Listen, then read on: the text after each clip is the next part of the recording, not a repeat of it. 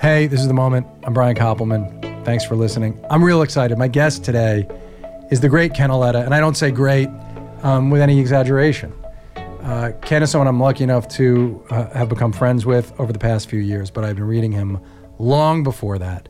And he's the author of 11 books, many bestsellers. He's had his own column in The New Yorker since what, 1983? No, uh, I started writing The New Yorker in 77, but my the Annals of Communications in 92. 92. All right, I'm going to kill the person who told me it was 83. But um, you started writing for The New Yorker in 77. Right. So that's how uh, I've been reading you along. I think I started reading The New Yorker when I was 15. So uh, a few years, a few years after that. And Ken has a new, a sensational new book coming out June 5th called Frenemies about the disruption in um, the advertising and marketing uh, industries. And um, thanks for coming here. My pleasure. Ken. Uh, he also organizes the artists and writers. Uh, he captains one of the teams in the artists and writers game in the Hamptons, Which you played in. which I played in last Second summer. base. And uh, I played a nifty second base, but I was yanked for uh, a better hitter. And um, that game is re- about to have its 70th anniversary, right? Yeah, we played third third uh, Saturday in August. Who's like the most famous artist who, who you've ever played in the game with, do you think? Um, well, you know they have these ringers. I mean, they, they Gerry Cooney, the former heavyweight champion for one one match, they claim was an artist. Um, They brought him take it, in? Uh, yeah, Jerry, Jerry, Jerry. Jerry. Clooney. Yeah. Yeah. And and he he never played softball before, and he, his idea of what you did was you ran down first base and you knocked over the first baseman. fantastic. First baseman was Andy Lack, who was the chairman of NBC News today. Broke his shoulder, so that was um, Right, then you guys dialed back the ringers, I guess, at that point. No, no, they but, had- but you used to, but it's really notable people, right? Notable artists and yeah, writers uh, playing we- the game. I, I, I captain the writers team. We have people like Carl Bernstein to play. Mike Lupica plays. Um, we had the year you came. John Franco was our pitcher, the former Mets. pitcher. Yes. Trying to get him back. He's a good athlete. Oh, and um, it's a great thing for a great, uh, great cause, and it was an honor to get to. When you and Lupica asked me to play, I was really excited to play in it. So I, I want to get to the the book and, and why that was your subject, but I want to start. Um, uh, one of the great things I like about talking to someone I've had a bunch of dinners with is at dinner it's some maybe rude to ask some like somebody to go back into their life, but we have microphones in front of us, so I can ask you now. So can I can you describe how, how how you grew up? Like, were there writers around you? Were you around people in the arts? What was your childhood like? Where and where'd you grow up? Because you've had this incredibly notable career for a really long time, and when someone looks at you, Ken, you're so polished, and you're so good at you know, you're a true man of letters, and you're somebody who has, you know, your your wife, Binky Urban, is the most, arguably the most successful literary agent of these times, and it it almost can seem like it's all come easily to you. So that's why I find it useful to go backwards a bit. So can you talk about that, like how you how you grew up? Uh, I grew up on Coney Island, uh, working class family. Um, mother Jewish, father Italian. We grew up in the first an Italian section of Coney Island, uh, but we lived with my mother's parents uh, on West 17th Street, which is down the block from Steeplechase and the parachute jump. My my Italian grandmother lived across the street. My mother had two other sisters, Jewish sisters who married Italian men. My brother, my father had a brother who married a Jewish woman. The and yet, if you went to Our Lady of Solace Church, you would sometimes hear the priest say, "The Jews killed Christ." And my father stopped going to church because he said, "Nettie, my Nettie didn't kill any." Um, Sure. and so it was the stereotypes, you couldn't stereotype, as Donald Trump talks about Mexican Americans uh, and immigrants, because you knew Jewish people, you knew Italian people.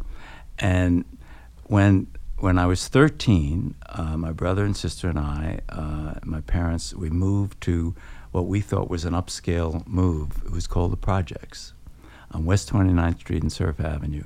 It was the first project in Coney Island and it was Mitchell Lama, so it was subsidized housing for working class people. So, but projects didn't have the negative connotation that it, it came to have. Because they were they were these projects to improve supposedly. They were apartment houses over the water. You heard the lapping waves that were on the fifth floor. We would hear the waves if you opened your window at night. It was great.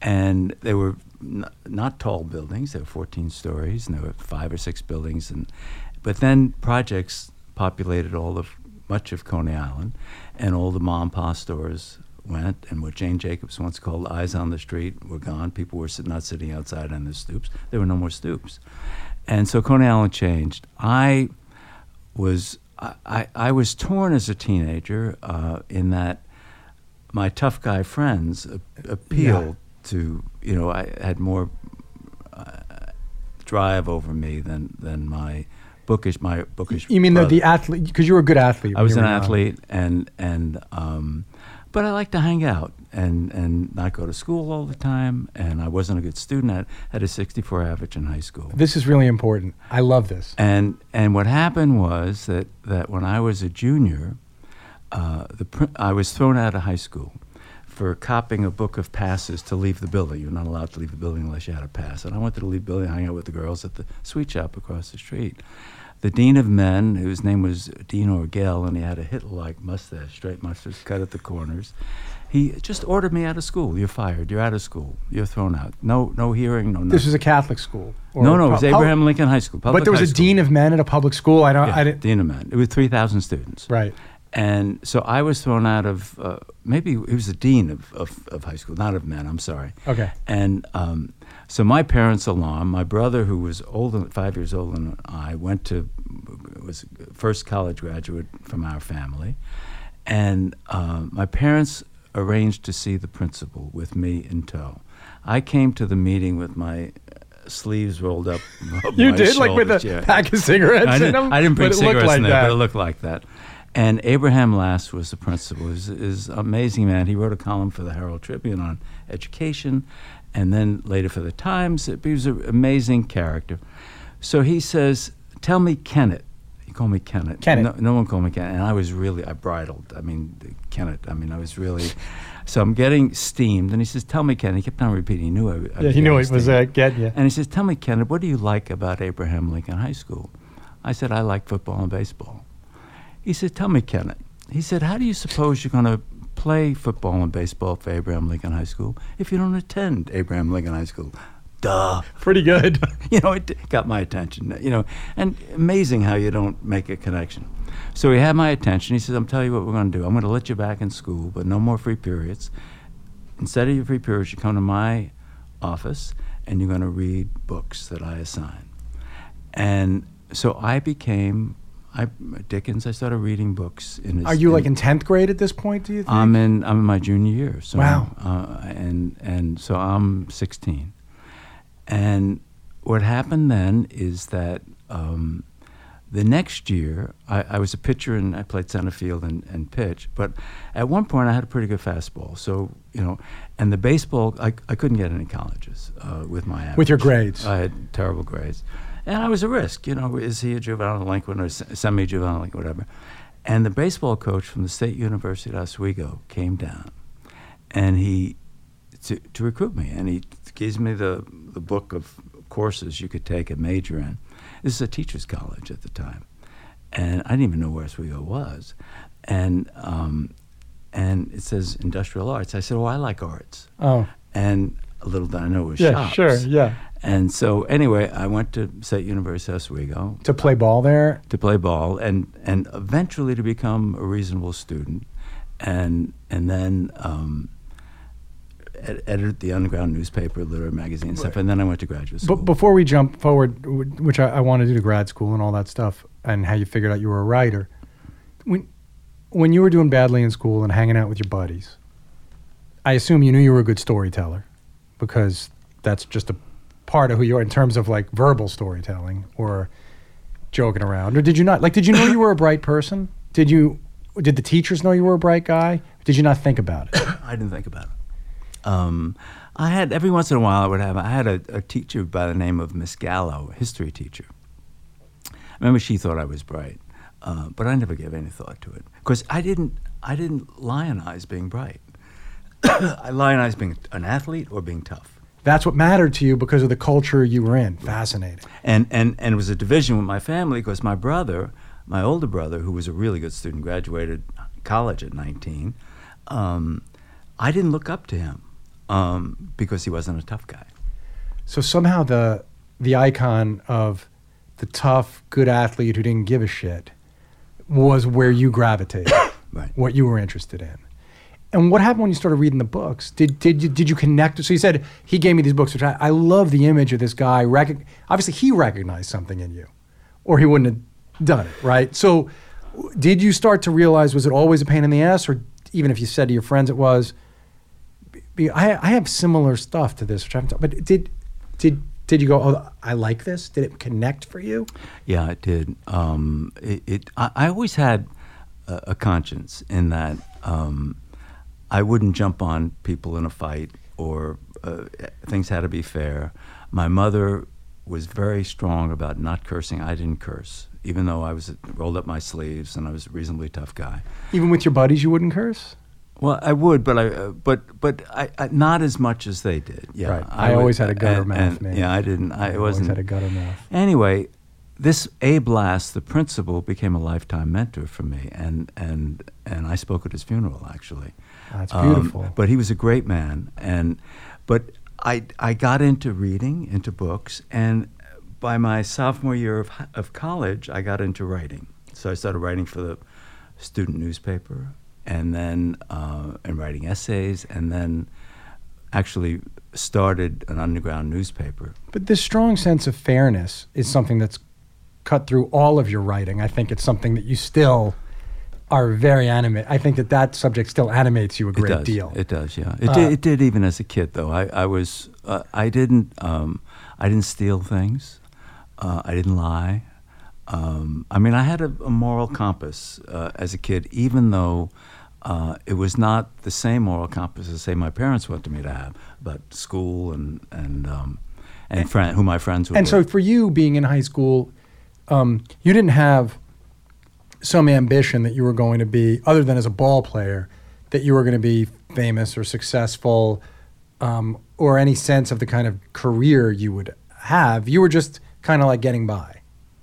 Yeah, I was getting by, and I never even thought about um, what I would do growing up because I didn't think I would grow up. and you didn't have mean- an and you didn't have an interest in politics then in any real way, where No, you were understanding the, the the power of because you know another thing you're interested in as a professional is uh, the actions of people in power, all sorts of influence, right, and how that gets meted out on the less fortunate. But you weren't thinking about any of that shit then. No, I wasn't. I and cursed again. Sorry. And I no, no, it's okay. Um, I, I've heard the word, and uh, but I, I, I also, you know, didn't. Uh, I, what I do now, and and have done for a long time as a reporter, is you observe a lot and you watch. I wasn't watching. I was just participating and doing, and and doing fairly narrow things. and you didn't so, so i was always watching it turns out. Like i was doing i know i was always watching. Later i realized why. But I, i'm not sure i i see you now in any of the times we spent together you don't miss a thing. You're looking at everything. So you think you developed that Yeah. consciously as opposed to it being something innate in you? Like uh even when you were a kid you, you didn't notice oh billy's doing this or this guy's acting in that way it, it wasn't a part of Well, it was, but it was, it, but it was. I didn't have the self awareness that I had, and and the self awareness sometimes involves being quiet and watching and letting others talk, and and and not burdening people with your opinions and and observations, and so I. But I mean, I would watch some as a kid. Um, and I, you know, Danny being a fool here, or something, I mean, obviously, it's just obvious stuff. But I was not, not, not the way I did as an adult. And so, how in college? What ha- like around what year did you go to college? I went to college in, uh, I graduated high school in '59. Right. So, right, that's great. The dawn of the '60s. Yeah, and I went to I went to college and I graduated in '63. All early civil rights. I became an activist in civil rights uh, at Oswego, uh, which was a very conservative upstate city north of Syracuse. And I remember when we did a, a march, um, which would have been like in '61, downtown, and people were literally throwing tomatoes at us and calling us communists and and uh, so I was becoming much more politically aware. How did that? Do you remember how that started to happen? Like, because you, you mentioned underground newspaper. I think a lot of people listening probably don't, definitely don't know what like dad is, but don't understand what an underground p- paper is because of the way the world is organized now. They were, you know, like pirate radio stations and. Um, you know, the need to get your message out in a different way. How a school could control the school's newspaper and wouldn't let you publish what you'd want. So, can you talk a little bit about where you were and how that all came to be? It was a very conservative um, community, Oswego. Uh, it was a, a very definitional time in my life going to that college. It was great. I learned and helped shape me, and, and I have great affinity for that school, and still go up there and uh, from time to time. Yeah, and uh, but I remember being angry a lot. And for instance, the president of the college was a man by the name of Foster Brown. And I learned that he owned real estate and was secretly selling it to the university to expand. How'd you learn this? I, I, I writing a weekly column for the Oswegonian, which was a student. Oh, the regular newspaper. you were then the- like kind of researching stuff. Yeah. And I found that out and I started writing that stuff. And then I felt like we couldn't write everything, so we started a paper called I call Pravda, which was Oh. in Russian means I said. Samizdat. Right, That's yeah. so funny that I said Samizdat because So, yeah. and there was Yeah. a guy by the name of Dan Scharfman who was actually a communist, but he was a sweet, uh, idealistic guy, and I was his editor, so I could control Pravda. the. But I, I, Dan would write, and he was really enthusiastic. Mimeograph sheet, and we put it out, and no one knew where it came from. Ah, so it was a secret, a truly a was a secret, secret, thing. yeah. And you told the story about Foster. What was his name? Right, Foster. Fo- Foster Brown. You I told the story about Not Foster tell the story, but at graduation he wouldn't shake my hand. He knew it was me. I mean, at, at that point it came because out. you had also been you started to write about it and then you were told not to in the paper. in effect, yeah. How, what does that mean? and- How, what does that look like? Well, you know, this is not a column we want to print. They know? would say that. Screw you, you know. Right, and so you were like, well, then I'm gonna do it my way. And then what we had. Well, we that's what had- makes a report. I mean, that's what makes someone become Oh, a reporter. And what happened?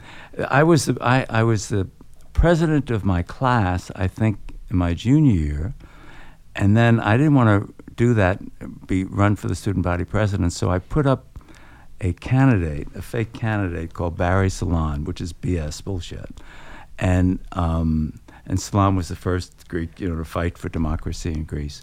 And Barry Solon had his 14 points, and one of them was Foster Brown's real estate deals. and you so- made a fake, like you made fake posters for this guy. Fake po- uh, we had a thing, and but Foster Brown was really unfair. He was fired actually, maybe a year or two after I graduated, thankfully. Anyway, but that so I was be, I became very animated um, as a. Well, know- I, I had this as a question to ask when you say you were. I, I'm not surprised to hear that you were the class president, because I, I wrote this down to ask you, which is that you're remarkably good with people. You know, you are. Uh, if there's a group of people at a table, you are great at breaking the ice, at getting everybody talking, at asking the question that begins the big conversation.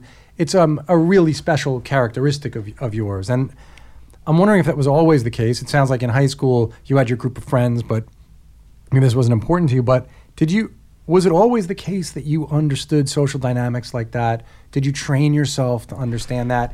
How did this happen? You're Well, you know, laughing. I, I'm laughing because I'm uh, you, I'm recalling. Um, I was the house president of my fraternity in my junior year. I was an awful house president, and I was awful because I'm I'm a neat. I'm very neat, and I like things in order.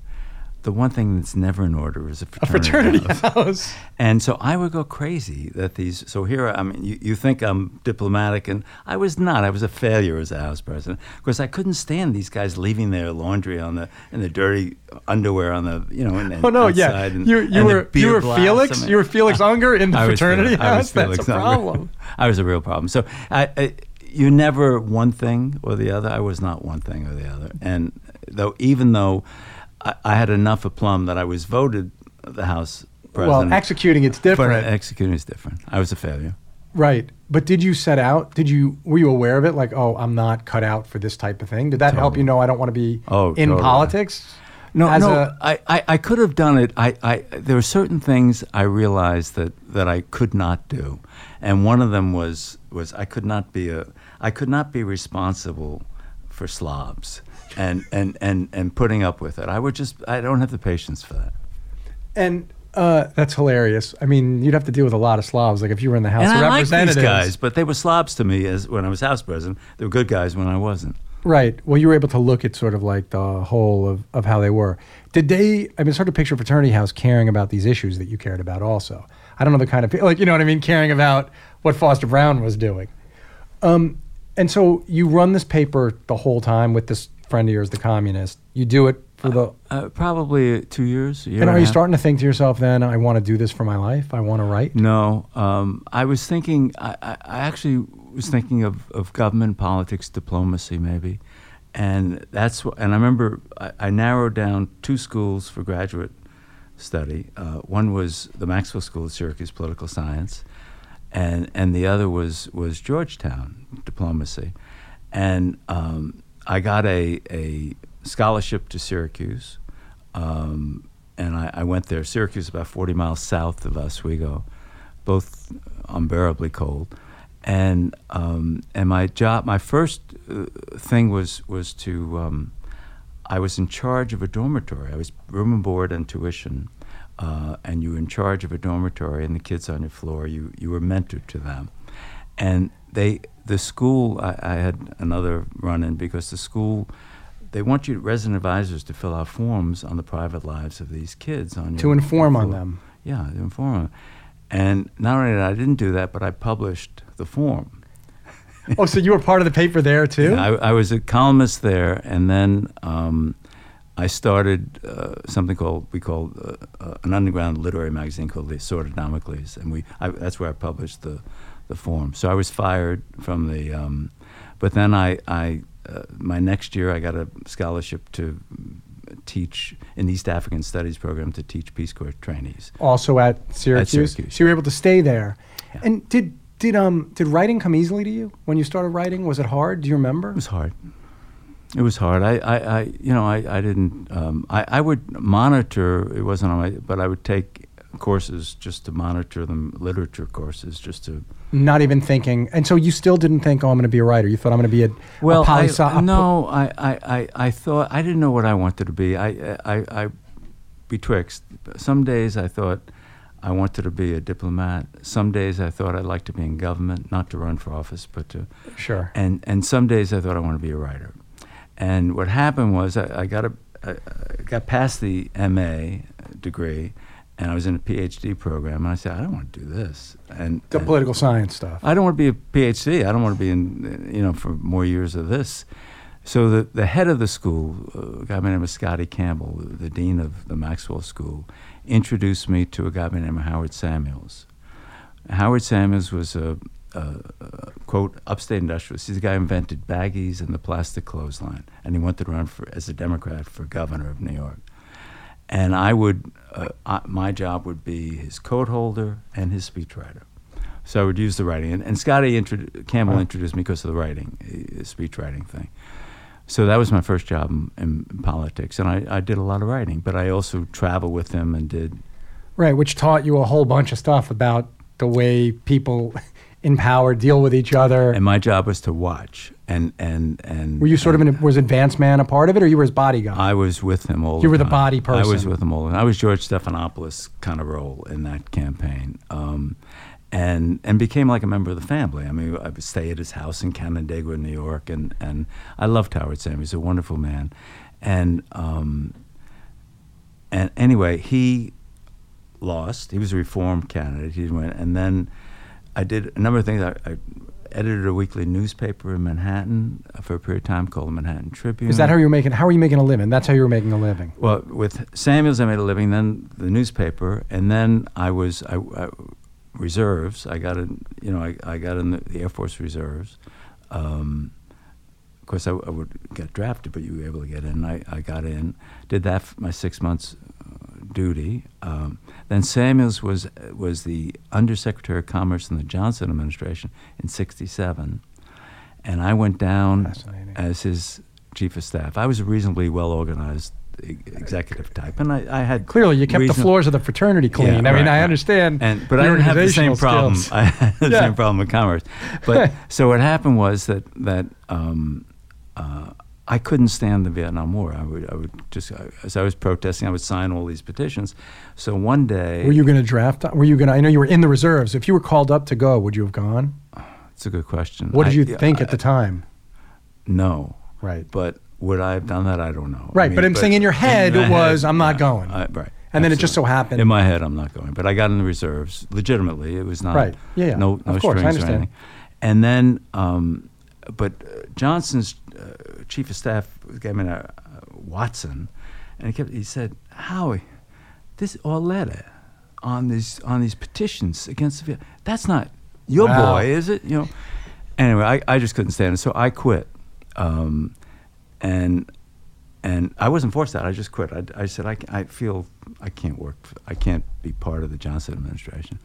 And about a month later, Bobby Kennedy announced for president. I went to work for him, and um, I had I, I'm, I'm blocking. I forget. There was a six month period where I worked.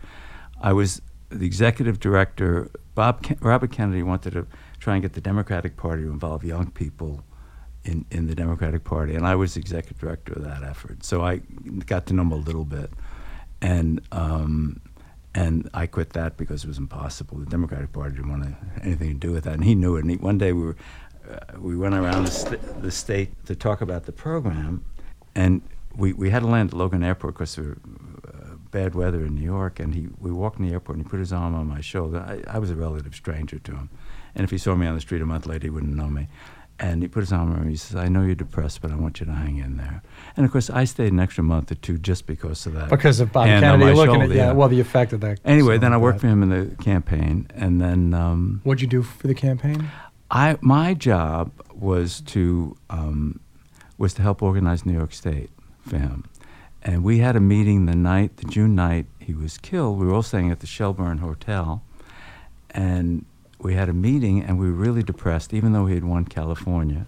We didn't know how we would win New York, which was the next state. And we were all depressed, and we went to bed like at 2 o'clock, and at 4 o'clock we were awakened, and that was it. Yeah, no, of course. I can't imagine being that that close to that and having having known him the way that you you, you did. It's I'm struck by this thing, which I didn't realize before, of the times you kind of brushed up against a certain sort of institutional power, and had a problem with it, and decided to fight it or to leave it, which is a great training for a reporter, in a way, to see that stuff up Yeah. close, right? The hypocrisies. It, it is. You know, it's really interesting because one of the things that people sometimes, I, I have in the journalism I've done, I work hard at getting access to the people I write about. And because I think that you need a full view of these people and, and not looking with your head pressed against the window, looking and imagining what's in their mind. You want to actually be in their mind. You want to be that close. But there's always a danger when you get that close to the flame that you'll get singed or you get taken in. Um, and but I think if you remember always who your audience is, which is the reader, not the person you're writing about, you, you can be protected. if you've ever had a professional shave from the barbershop, you know how it can change not only how you look, but also how you feel. The baby smooth skin, the confidence you feel knowing you look great. Now you can get that same barbershop feeling at home with the one blade razor. You know, I do not like shaving. I have a beard mu much of the time, but I have used the one blade razor and it shaves you clean and uh, you do kind of get that barbershop feeling in a great way. I, uh, it's a good way to keep what the barber has done. If you go to the barber for beard trimming, uh, and if you want to get a clean shave of your whole face, it does that great too. Listen, one blade will give you the best shave of your life with no razor burn or ingrown hairs. It's been obsessively engineered to be the optimal tool for performance shaving, from the perfect pivot and weight to the finest materials, such as ultra high grade German stainless steel. This is an heirloom quality razor you can pass down for generations. Each one is hand assembled and serial numbered, and every one blade is backed by a full 60 day money back guarantee and a lifetime warranty. So if your family's been asking what you want for Father's Day, give them this URL onebladeshave.com slash moment. Just for Father's Day, you'll receive a free Yeti Rambler with all razor purchases. Visit onebladeshave.com slash moment. You seem to genuinely enjoy people in a way that many reporters don't. I do. You enjoy the discourse. Guilty. Yeah, you get a kick out of them. Right. You like the stories. And I can, and I know the history of the books and some of the fallout. And you've told me some stories about spending time with a certain person. And I'm, I'm wondering when you started, w- when you had to make that decision, this is going to cost me a relationship, which you had to know or assume or think, or you saw the result of it. How do you, because unlike Joan Didion, who's out front with it, you know, writers are always selling somebody out.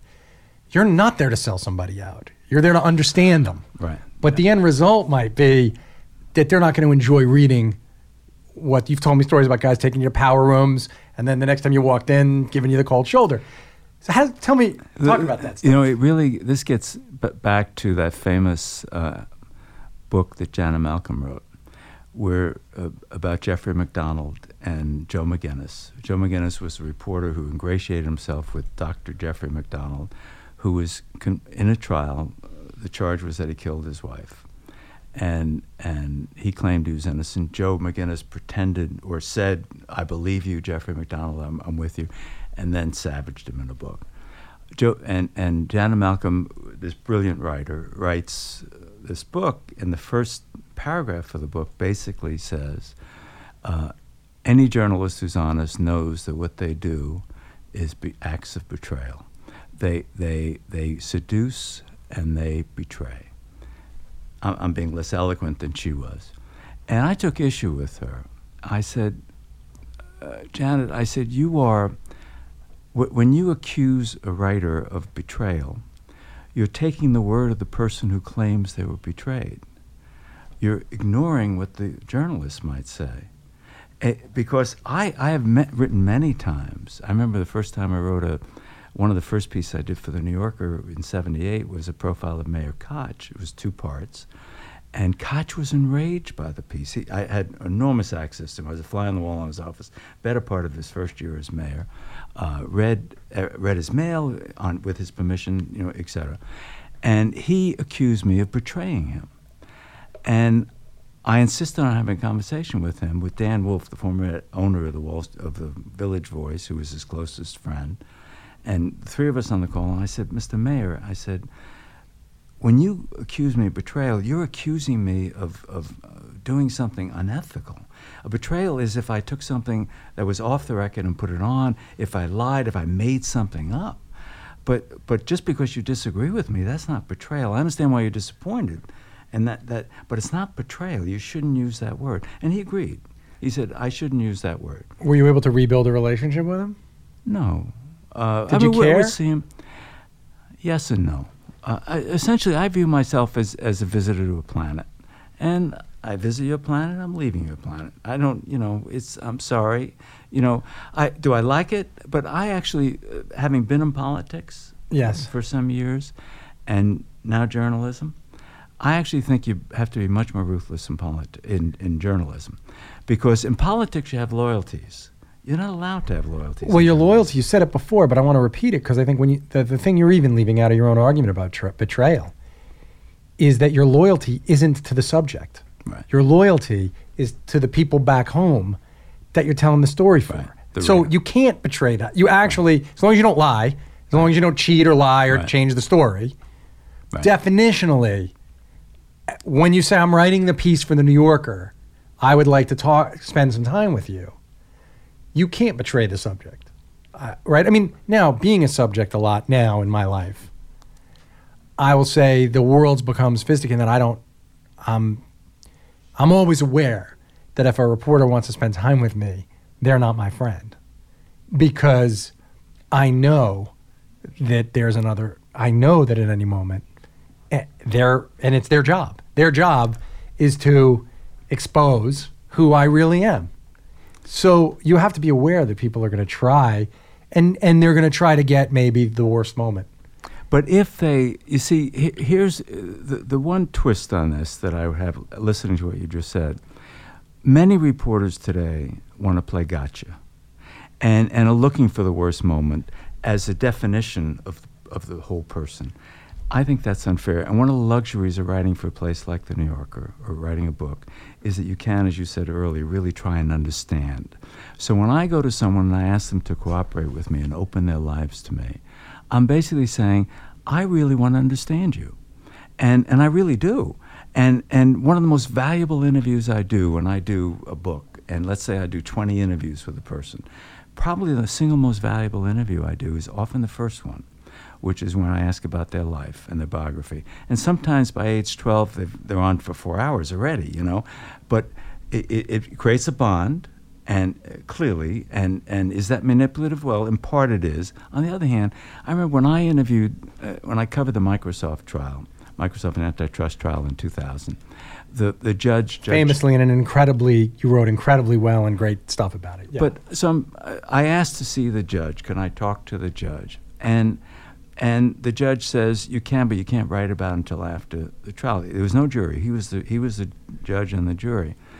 So the, I had 12 hours of interviews with the judge. The first four-hour interview was just about his life, and what he said to me in that four hours was all I needed to know about the decision he would make. Because he said to me, you know, I was a young lawyer and I went to work for CREEP, which was the committee to when you reelect reelect the president, Nixon. Nixon. And I was idealistic and I really believed I'm a Republican I, and I support him. And then I discovered he lied and he cheated and it was outrageous. And so, and that had a huge impact on me. And then later in the subsequent interviews, when he talked about Bill Gates's depositions, there were 20 hours of depositions, and Gates clearly was not telling the truth. I mean, it was obfuscating and stuff. And he saw Richard Nixon when he saw, and I immediately made that connection. I knew it. So that interview, that biography interview I did with the judge, was the most illuminating interview to tell me why he made, help make the decisions he did. And was the judge pleased or displeased with your work? Did you ever hear? Yeah, the judge I did hear he was not displeased. He he uh, he was overruled by the Court of Appeals, uh, only in in that his first of all they were upset that he talked to me, uh, but two, he's overruled because they disagree with his break. He he advocated to break up Microsoft, which I disagree with too. I think it was stupid. It was it was going to happen by the internet and, and open Yeah. source. Well, all that. disruption always shows Yeah. up as you. But but he he was. Uh, we, we had some nice correspondence after. Well, yeah, I was thinking about. I, I agree with you about the difference between gotcha journalism and someone who's really trying to get it right. But I was thinking about um, Michael Bamberger's book about M. Night Shyamalan, and it's like very hard for anyone now to give that kind of access because um, anyone at their worst moment, um, right? At anyone's best moment, they're better than they are, and at their worst moment, they're worse than they are, and it's hard to trust. So, how do you convince people? Because for me, I would never, it'd be very hard for me to really trust somebody that they were interested in this fairness and in being fair, in really not getting me after I'd been up for three days shooting and a guy cuts me off in traffic and I give him the finger, which I, you know, I know I shouldn't do. And then you know the piece is going to open with Right. Koppelman sticks his finger out and gives a guy a Bronx cheer, and suddenly you're the worst guy in the world. You know? So how do you? What do you? What's your technique? How do you articulate to people? Look, I'm, uh, I'm, I am not going to hurt you uh, uh, wantonly. Well, first of all, the, the publication you you are writing for matters. So That's the true. New Yorker is a nice calling card, uh, and they know you have fact checkers, um, wh- which is also important, uh, which a lot of publications don't have. They know you have length. They know you have time, and they know you have fact checkers, and they know you have, you know, it's a reputable publication. Um, if, if you've done it a long time, you maybe you have a reputation and know something about you. They think you're fair. If you're writing a book, same thing applies, and and I think it it goes to the personality. I mean, I remember when I was trying to get Rupert Murdoch to to agree to a profile, uh, he knew I abhorred his journalism because I quit the Village Voice in New York Magazine when he took it over rather Sure. than work for him and helped lead the fight against him. You know, because I thought he Yes. was I thought he was a gorilla. Um, and in journalism, I still think he's a gorilla. And and um, but I think in, as a business man, he's enthralling. I mean, he's really built. He's he's got balls. He really takes chances and and he's interesting. So I would when I'm I'm started writing the Annals of Communication for the New Yorker. I asked, to, I, I, one of the things that Tina Brown, who was then the editor, let me do. I said, I'll do it if, but I need five months to just go out and talk to people and not write anything. I just want to get to know, understand this world and how it's changing. So I spent five months on a sabbatical, basically learning and talking to. So I talked about 60, 70 people In the media. in the media and, and in, in, in not in technology silicon valley i mean just understand how this world because originally she said what write about the annals of entertainment i said no no it's much too narrow Right. the world is all merging and, and everyone microsoft wants to buy studio i mean it's all Well, yeah, that's your. I mean, clearly been a great theme of yours for a, Yeah. a long. right time, recognizing this wave ahead of time. So one of the people, and, and you're going and you- you're taking notes, but you're not writing. Sure. And so I talked anyone I wanted to see, they talked to, including Murdoch, Mm-hmm. who knew my history with him. Yeah. And so I did that, and then over the years, I would interview him. For I remember doing a profile of Herbert Allen, interviewed him, blah blah blah. But I would always say to him, over four or five years, I want to do you, you know. And he says, I'm not talking to you. Right. But eventually, I got him to relent and agree to talk to me. So he spent more time than he'd ever had spent with any journalist then, you know, doing interviews. And we had, I was with him 10 days, and we had dinner seven of those 10 days, and in his office all day long. All And- on the record. except the only thing that was off the record, I can say it now. He was then married to Anne, his his second wife, and she was a devout Catholic and very anti-abortion. And when Ru- Rupert Murdoch said to me at one point, "Well, I could support abortion in certain cases," for, he said, "Please, could we keep this off the record?" That was the only time he asked, because he didn't want to offend And you kept it off the I record. kept it off the record, yeah. And and um, and they're not married anymore, so I can tell the story. Sure. But, but uh, in any case, he uh, at the end he hated the piece. I mean, he was very upset. It was called The Pirate, um, and he is a pirate. And and but anyway, he he. Uh, so that was the Did you, tip what happened when you saw? But you, but you knew who he was the whole time. I knew who he was. Uh, So you didn't become disillusioned by the man, right? You went in thinking. I, I, let me ask you: Do you go in when you start? Are you setting aside the preconception or not? I mean, either answer is actually okay. No, it's a good question. It's a great question. Uh, you try and set it aside. You try and say, blank slate, write on me. I want to understand. I want to know who your friends are. I want to who I should be sure to talk to, and I know who the enemies are. I mean, uh, and so you you basically are. It's a bl- you're a blank blackboard, and you're writing on it. And and and I keep voluminous notes and tape everything, and I, I create an index with with you know all, all the things various people say, and I organize and create a narrative out of that. And it's it's almost judicial function. You're sitting there Sure, and you're sorting yes. out all the things, and then you're weighing the evidence, and you're saying, you know, what I used to think about him in journalism is right.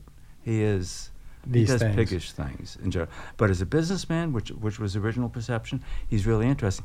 But he broke his word on any number of these business deals, and you got to report. You gotta report it. Yeah. So what is it about? It's you become so animated when you talk about this stuff.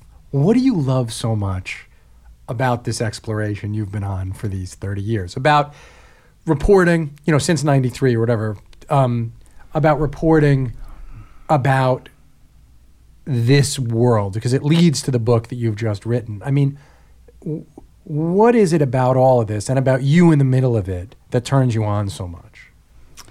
I'm curious. Um, and for instance, the book I just did, advertising. Uh, I mean, I learned a tremendous. Frenemies.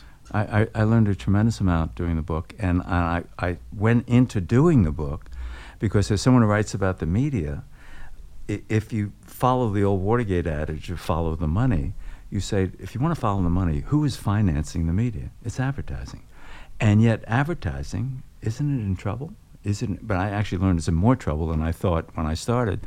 So you're on this journey to try and understand this new world. Uh, again, I, I've visited, this is a planet I've just deposited myself on, and you want to get to know the natives. And then you, you say, who should I be talking to? And then you start meeting interesting people, and you say, I really should spend more time. This might be one of my characters to tell, use as a vehicle to tell the story. That's very exciting, trying to figure out who your characters are. And as you're doing that, you're getting full of anxiety because you're saying, maybe I don't have a story. Maybe I don't have a narrative. That self, we all have that self Yeah. doubt. Oh my goodness! and- you do still at this point in Oh, your career, Lord, you'll get. oh. This is really important for people to hear, because I get in the middle of every script, I'm like, oh, no one's going to care. This is ter- what am I doing? Do you still get that no one's going to care? Total. You do. All the time. I Oh, mean, how could you not? What's your practice? How do you force yourself through? Just a, do you have a page count? I have a- actually think insecurity is real important to be a good journalist. I mean, you have to be. I mean, I'm always amazed when I watch these cable interview shows, and who's going to win the election? Well, let me tell you what's going to happen Yeah, in the right. election. And I say, shut up. I don't want to listen to you. How are you so certain about anything? I'm not certain about most things, and and I think that's a healthy thing, because the job of a journalist is to listen, not to talk, and and and as you listen, you learn, and if you're talking, you don't learn. So so the journalist who asks long-winded questions or insists on telling you about my biography as I'm supposed to be interviewing you, right? That, that's a failed journalist. That journalist will not get the story. If you shut up and listen and let the silences work for you and try and understand the person you're talking to, I get excited about that. And you know, I mean, what makes someone tick is really kind of fun. And you and sometimes you you don't know. And I'm not a psychiatrist, and I don't do psychobabble stories, but I am looking like the judge I, uh, this, I described. Clearly, that Nixon experience shaped his. And you're trying to find those moments. I am. Those moments of connection. I am. Do you like the writing as much as you like the finding the? Do you like because okay, you're very social. You like to be engaging with smart, interesting people. Your subjects are usually bright people who you. So you love that. You love being able to solve this question for yourself. How about the writing piece, which is the alone piece, which is you by yourself? Th- do you enjoy it? Is I it do. hard? I, I do. It's hard. I enjoy it. Um, Your prose is very clean. What I don't enjoy, however, is the hardest part. I- you, you create an index of, of what people have said, and it's and the things you've read, the books, the documents, and I mean this book, the latest book, I have five thousand some odd documents, and then 50, 60 books, and and notebooks from A to Z. When you're scrupulous about crediting them, when I read the book, I, you constantly are pointing to, well, this person said this and that person said that. Books. I'm you're trying to do on constantly referencing that Yeah. stuff. No, I, I I try to do that, but you're sitting there and you got all this wealth of information. The index single space is probably 400 pages. It's a lot of data, a lot of information, a lot of contradictory, and you're sitting there and you're saying, "Oh my God, what is my narrative?" And is this going to work and does this flow and do I, does this chapter belong here or there or whatever and and you go through tremendous anxiety and then when you start writing then you start getting upper and you're Oh, you you're do? kind of ex- oh Yeah, yeah, you're into it. I write at home I like to be near my refrigerator Yeah. and and you'll go out to the gym for you know at, at 12 o'clock Not say. first. First thing you do Yeah, is write. For yeah, I, first thing I do is read the papers and the online stuff. I get up at five, so I get up Me real too, early. yeah. you do too. Yeah. and and and then seven thirty, I'm I'm starting to write, Right. and and then Do you do uh, meditation or journaling or any of that stuff, or you just have your coffee and read your paper? No, I, ex- I I do stretching, sit-ups, and do that before I go to, and then I go to the gym at noon, or right. eleven or twelve. But you're writing first. writing Your first. your board count or page count? No, I know there's some people who say I, I read Tom Wolfe who who died Yeah. this week where he talked about how he has to have two hours and ten pages. Uh, two hours ideal, but ten pages he has to finish every day. Gay Talese, another wonderful writer, Gay writes longhand and will not go to the next sentence until he feels he's perfected the previous sentence.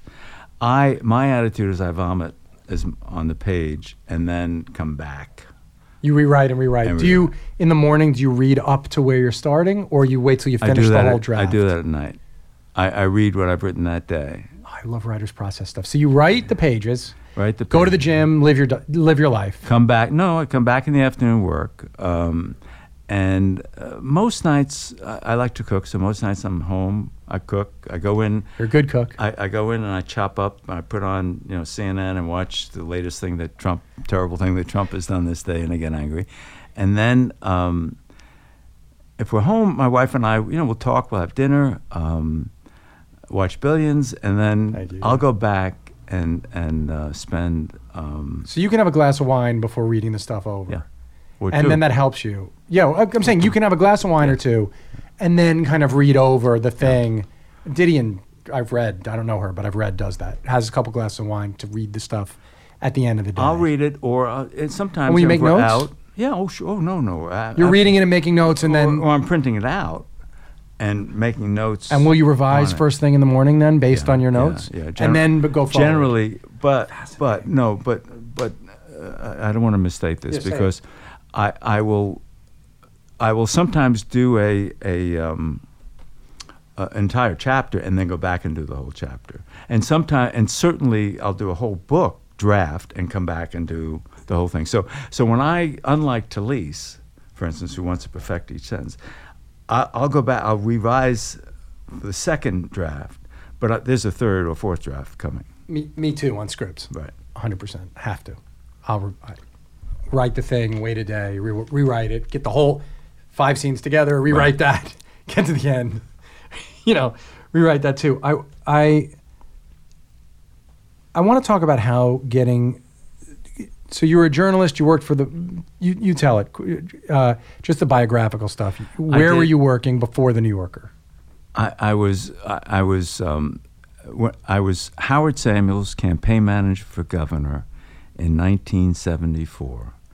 With my help, he went from a 20 point lead against Hugh Carey in the primary to a loss. Well, I know Governor Carey won, so yes. And and so then I said, I really just want to go back and be. I want to be a journal. I'm a writer. So I started freelancing for Connecticut Magazine, for the Village Voice. I was uh, and I was hired. Um, actually, no. Before that, I was hired by the New York Post to be their chief political correspondent and a columnist. Dorothy Schiff was the owner of the New York Post then. this is before 74 Peter Kalikow? Before Peter Kalikow, and before Rupert Murdoch. Right. Yes, it went And- her, then Kalikow, then Murdoch. And so I was. I think. Yes. Her, Kalikow. Was there someone else Yeah. before uh, Murdoch? uh, yes, Abe Hirschfeld. oh, sure, of course. Yes. And and anyway, uh, my my first column in the second week uh, took to task one of Dorothy Schiff's friends, and she said, oh, "How how could you do that? You're you you work for Samuels, and now you're writing about." And I said, "Well, that's a fair question, Mr. Schiff, but don't you think you might have asked it before you hired me?" so, so anyway, I was either fired or I quit. But uh, nevertheless, I left the post after two weeks, and um, then I kept then I- repeating, Ken. yeah, then I freelanced, um, and then Connecticut Magazine, Village Voice, and I was hired as a political columnist for Village Voice, writing the Running Scared column, and and as writing investigative pieces for New York Magazine. So I did that for Clay Felker, who owned both publications, and then in early '77, when Murdoch did this hostile takeover of New York, we went on strike, about 40 of us, and very proud. It was written every day on the front page of the New York Times. Amazing how that stuff wouldn't get covered today. And when he won, we quit. And so, and then Mr. Shawn, who was the editor of the I was gonna, so you, William Shawn, hired you. William Shawn, call, I, I, I was out to lunch with my friend Richard Reeves, Jeez. and we come back, and on my machine, hello, Mr. Auletta. This is how we talk like Peter Lorre. Hello, Mr. Auletta. This is William Shawn, S H A W N. No. Would you call me back? And he left his number, and I, I called him. Now, did he know? I always wondered about this guys like this. He knew he didn't have to spell his name out, right? I mean, did he understood the? im- saying, and, and you knew him. I stood at Did he attention when I heard the name. He, under, he knew who he was in the world, didn't he? I don't know. You know, he's a very mod. He was a surprisingly modest man, and and you called him Mister, and he called you Mister, and and you know he sat at the thing. desk. He's very short. His legs barely touched the ground, but he was very polite. I'll never get one of the amazing experiences which never happened, and maybe it shouldn't have happened, but it never happened again. I had done a three-part series for them called The Underclass about poverty in Oh, America. yes, which became a book, Yeah. didn't it? Yeah. And and um, so the first two parts run. The third part was really what do you do about the underclass? And they said they really got to cut a third of it. It's too long. So I said to my editor, I said you can't cut a third. Not now. I mean it ta cuts guts the piece. They said, you have to talk to Mr. Shawn. I go in to see Mr. Shawn. His door was always open. He said, Well, give me a half hour to read, reread the piece, Mr. Auletta. Reread the piece. I come back. He says, Follow me, Mr. Auletta. He goes down to the composing room. He said, Mr. So and so, I don't want to cut Mr. Auletta's piece. What are my options? He said, Well, you can cut Pauline Kael. No, I can't cut Pauline No, you're not Kael. cutting Pauline Kael. Yeah, you can cut Talk of the Town. I don't want to cut. cut yeah. And, or you can add 16 pages to the magazine. Add 16 pages. Wow. I mean, that'll never happen again. I'm not sure it should happen, but nevertheless, in that time, Well, that's what I was going to ask you. What it before I want to talk about one other thing before we're done, but I. What did that feel like to you? The New Yorker, I mean, a kid from Coney Island who was not a reader, who ends up at the most important, you know, literary magazine doing the most important kind of long form journalism. Did it did it land on you as this heavy thing? Did you know? This is I've arrived because you've stayed there forever. So did you know right away I'm home? Uh, uh, it was an honor. I, I was honored, uh, no question. But I also, at the same time, wrote a weekly column for the Daily News with my picture. And when I would go see my parents in Coney Island, no one read the New Yorker. They cared about the hey, Daily News. That's Kenny Auletta, the Daily News columnist. So, it, it was. That's funny and that's perfect. How did you survive through three editors in chief there? at the New Yorker. Yeah, three or four. It went to Tina and then to David actually, Remnick, right? no, or was there happened, another? Actually, what happened was Shawn was the editor, and I would write these longer and more investigative kind of uh, profile. Cuomo, his first year as governor, two parts. Gotch, Mario Cuomo. yeah, sorry, and That then um, and then I went off in ninety in, eighty five. And I spent six years doing a book called, which became Three Blind Mice about television networks, which was the exact time that Robert Gottlieb was the editor. So I was not there For Gottlieb. for Gottlieb, who, who succeeded, right. who succeeded, Seated Shawn and was before Tina Brown. In '91, the book comes out. Gottlieb had been fired. Tina Brown uh, was the editor. She asked me, uh, "Would I?" I was invited to dinner with her at Ensign Newhouse, and a small group of people, and that's when she asked me to do Annals of Entertainment. I at first said no. I said, "You're thinking of it too now, anyway," and I'm going to Italy tomorrow, and and I was going to Italy, and I said, "I just want after the book." And then I thought about it in Italy, and I said, well, this would be kind of fun. And then with Remnick, who I knew, and, and he became the editor in 98, I was on a, I, my wife and I and some, and family were on a, on a little catamaran in the Red Sea. And, and please go to the fishing village, and, and there's a message for you there, Ken. So I go to the fishing village, and the fax, there's a letter New Yorker, editor David Remnick. Actually, the letterhead, Ken, I've just made the editor. When you come back, call me. Let's have lunch. So I, I didn't even know he's the editor, Wow. but already it was It in was done, yeah, So yeah. and he's done a brilliant job. So we have to talk about the Harvey thing because, as you know, my my the, this show. Uh, look, your your career is storied and incredible, and um, other than you quitting when some jerk doesn't let you do the honest work, um, you had. You know, I, I'm I'm really interested in how people move on when they're thwarted in some way, and uh, for those who don't know, Ken really had the Harvey story and couldn't quite tell it. Right? You were writing about this stuff. So can you just talk about how you processed all that? And I know you helped Ronan later, but can you just talk about how this all hit you, how it what it felt like and what happened? In in 2002, I do a profile of Harvey, um, and I had information anonymous about uh, women. One In, woman. in who anonymous, you mean no one would go on the record for you? Is that what you mean? And- Uh, I yes, want to uh, understand what you mean. I, I, I had, uh, but I had things he had done, and people had told me things he had done, including raping a woman, including two settlements of roughly five hundred thousand dollars, and um, and I had on the record him bullying people physically, uh, but not the sexual on the record. And we had we had to make a decision in 2002 as the New Yorker: do we publish these anonymous assertions of sexual predation on his part, or do we do we not? Uh, and Remnick took a very strong position, and I agreed with it. Dave, David Remnick said to me when I was at the Washington Post, we had um, we had an expose of Senator Bob Packwood. Eleven women went on the record accusing him of sexual predation, uh, and ultimately had to leave the Senate. Uh, Ken, we have zero women. We have no one on the record. There's zero men. And it was great frustration. And I confronted Harvey. We had confrontation. I needed to see the canceled check. These, you know, and and it was a personal check because I said if it was a corporate check, he's going to jail.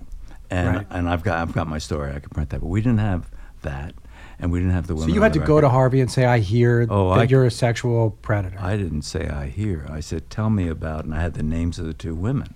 Oh, I had information, but it was all anonymous information. See, what he did that was so brilliant and disgusting, when someone made an accusation, he would send his lawyer to them and said, if you, if I will pay you, Harvey will pay you whatever you want, but you have to sign this non-disclosure agreement, and you don't get a copy of it. I would go to courts in France and England and the U.S. I couldn't find anything. Of course, they're private documents. His lawyer keep, kept them, and that's the brilliant way he kept it out of the public. and did it haunt you? Oh, I, and so in 2015, twice in 2015, I tried to nail him again, and I couldn't do it. I was, was on his case, but I couldn't get women, including, you know, Ashley Judd. I, I said in 2015, I reached out to her, and I knew she had been abused by Harvey, and she wouldn't talk. But the times had changed, and maybe I didn't have the right empathy. I don't know what it was, but I couldn't get it. So when Ronan came to me last spring, Ronan Farrow, and he said, can I have access to your papers on Harvey? And I said, absolutely. I trusted him. I listened to him, trusted him. My papers are filed at the New York Public Library. I gave him access to that. He said, can I come and interview you last summer? So he did a three-hour interview with me. He said at the time, as I remember, he had eight women, three of them on camera, five of them off camera, testifying against Harvey's behavior. And he had the Italian model he had the police tape, which I tried to get in 2015 and couldn't, of him when oh, he yeah, grabbed her that. breasts. Yeah, yeah. And okay, he had the audio tape of that. I said, "So what's the next step?" This after a three-hour interview for MSNBC. I said, "What's the next step?" He said, "I meet with the president of NBC News the first week in August." So the second week in August, I emailed Ronan and I said, "So what happened?" He said, "Can I call you?" And he calls me. He said they turned it down. They didn't want to do it. I said, why? He said, uh, they, they didn't think I had enough. I said, didn't have enough. You had eight women. You had an audio. How could you? How could they say that? And he said, you know, I could do something with it now, but I'm so depressed. I said, Ronan, give me your number. I'll call you back. I called Remnick. Wow. And I said, David, this guy's the real thing. He's judicious. And David said, have him call me Monday.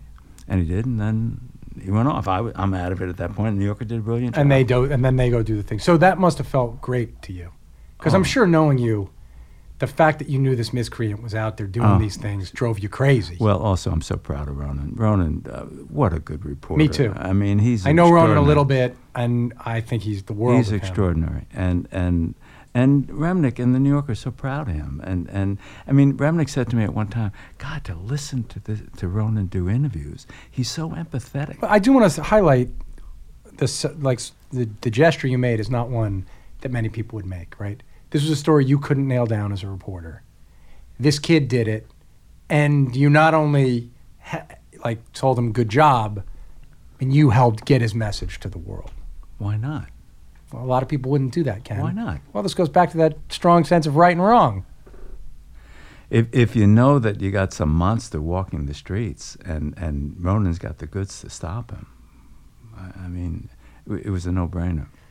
Well, that's a great place to end. Ken Auletta, his new book, Frenemies, is, as you can tell from this interview, unbelievably well researched, well thought out, fair, and gives you insights into whose pockets, uh, what's going into, and what the actual reason it's going in there is in a way that even if you think you're savvy to the media, uh, you didn't know until you checked this book out.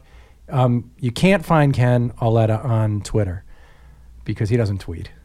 True. Um, but uh, write to him, care of the New Yorker. Maybe he'll get the note. You can find me at Brian Koppelman. You can email me, themomentbk at gmail.com. Don't send me stuff and think I'm going to pass the tips on because I don't know if they're a good tip or a bad tip. And Ken finds his own subjects. Thanks for listening and go buy Frenemies and read it. Ken, it's an honor to know you. Thanks, man. Pleasure. Thank you, Brian.